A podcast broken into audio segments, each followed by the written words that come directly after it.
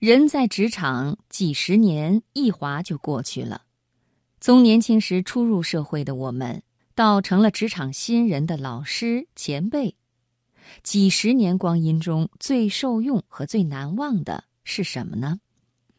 今天晚上的职场分享，我们一起来听胡晓军的一篇文章《修复韶光几十年》。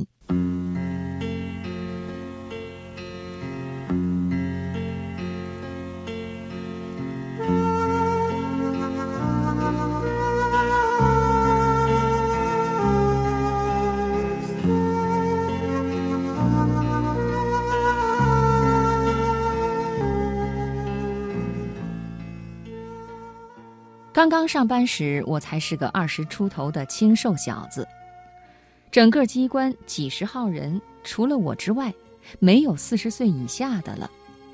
我所能的只有开口前辈，闭口老师，虚心求教，努力办事。我的诚恳和勤勉很快获得回报，他们纷纷为我指点迷津，使我获益颇丰。其中最受用和最难忘的是2位前辈的忠告。一位说：“小胡啊，这里的事物不多，所以是一个修身养性的地方。不过也正因为事物不多，所以是个培庸养懒的地方。如果你肯做和多做事情，持之以恒，就容易成器；相反，就很容易成为一个庸人。”几十年一划就过去，时光永不再来，你总要试着多做事情，做好事情，不枉此生，至少不枉来这里工作一回呀。我问他，这里的事物不多，从哪里开始好呢？他说，不要紧，可以从一点一滴的小事做起。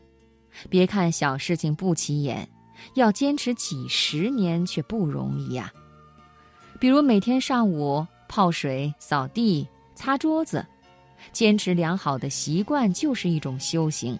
何况一屋不扫，无以扫天下。小事做好，则大事不难。喏，就像我这样。他一边说，一边拿起扫帚，低头俯身，仔仔细细地扫地。另一位说：“小胡啊，这里的门类太多了。”所以是一个极讲学问的地方，不过也正是因为门类太多，所以是一个极不讲学问的地方。如果是努力学习专业，持之以恒，就成了专家；相反，就很容易荒废青春年华。几十年一划就会过去，时间永不回头。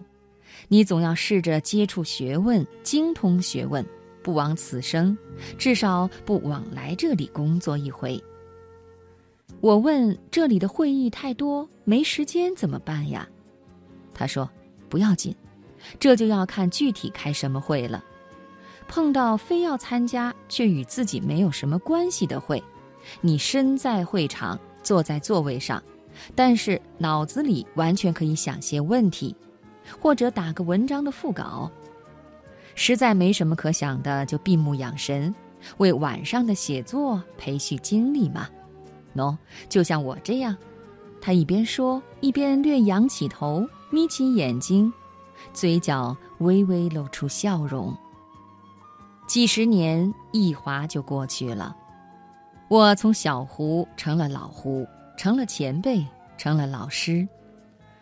尽管事务很忙，要写公文，要编稿件，要派工作，但无论如何，我每天上班第一件必做的事情仍然是泡水、扫地、抹桌子。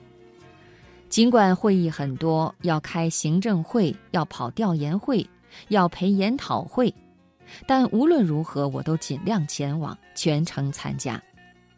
遇到空泛的谈论，我或是考虑文章的选题，或是推敲诗词的字句，神采奕奕，目光炯炯。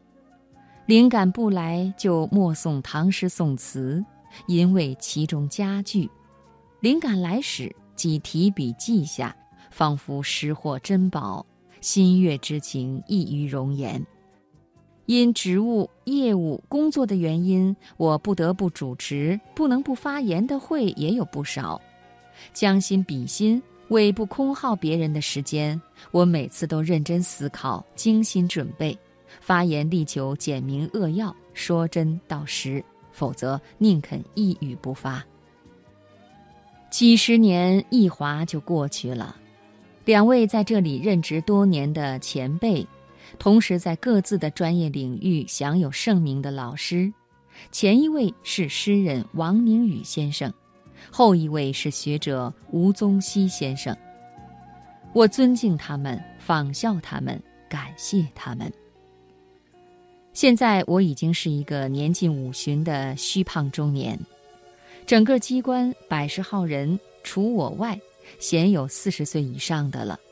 我所能的只有开口姑娘，闭口小伙，耐心施教，尽力扶持。我更将这两位前辈老师的话重复说给这些年轻人听。至于他们认为是否有理，是否会去做，是否会在几十年以后回忆起，我是没有把握的。我最有把握的是，千真万确，几十年是一划就会过去的。正是往事悠悠不似烟，清风吹我忆从前。清晨洒扫书窗下，暗夜思量灯枕边。如纸桨若行船，一程已尽水连天。当时只认韶光剑，今悔复他几十年。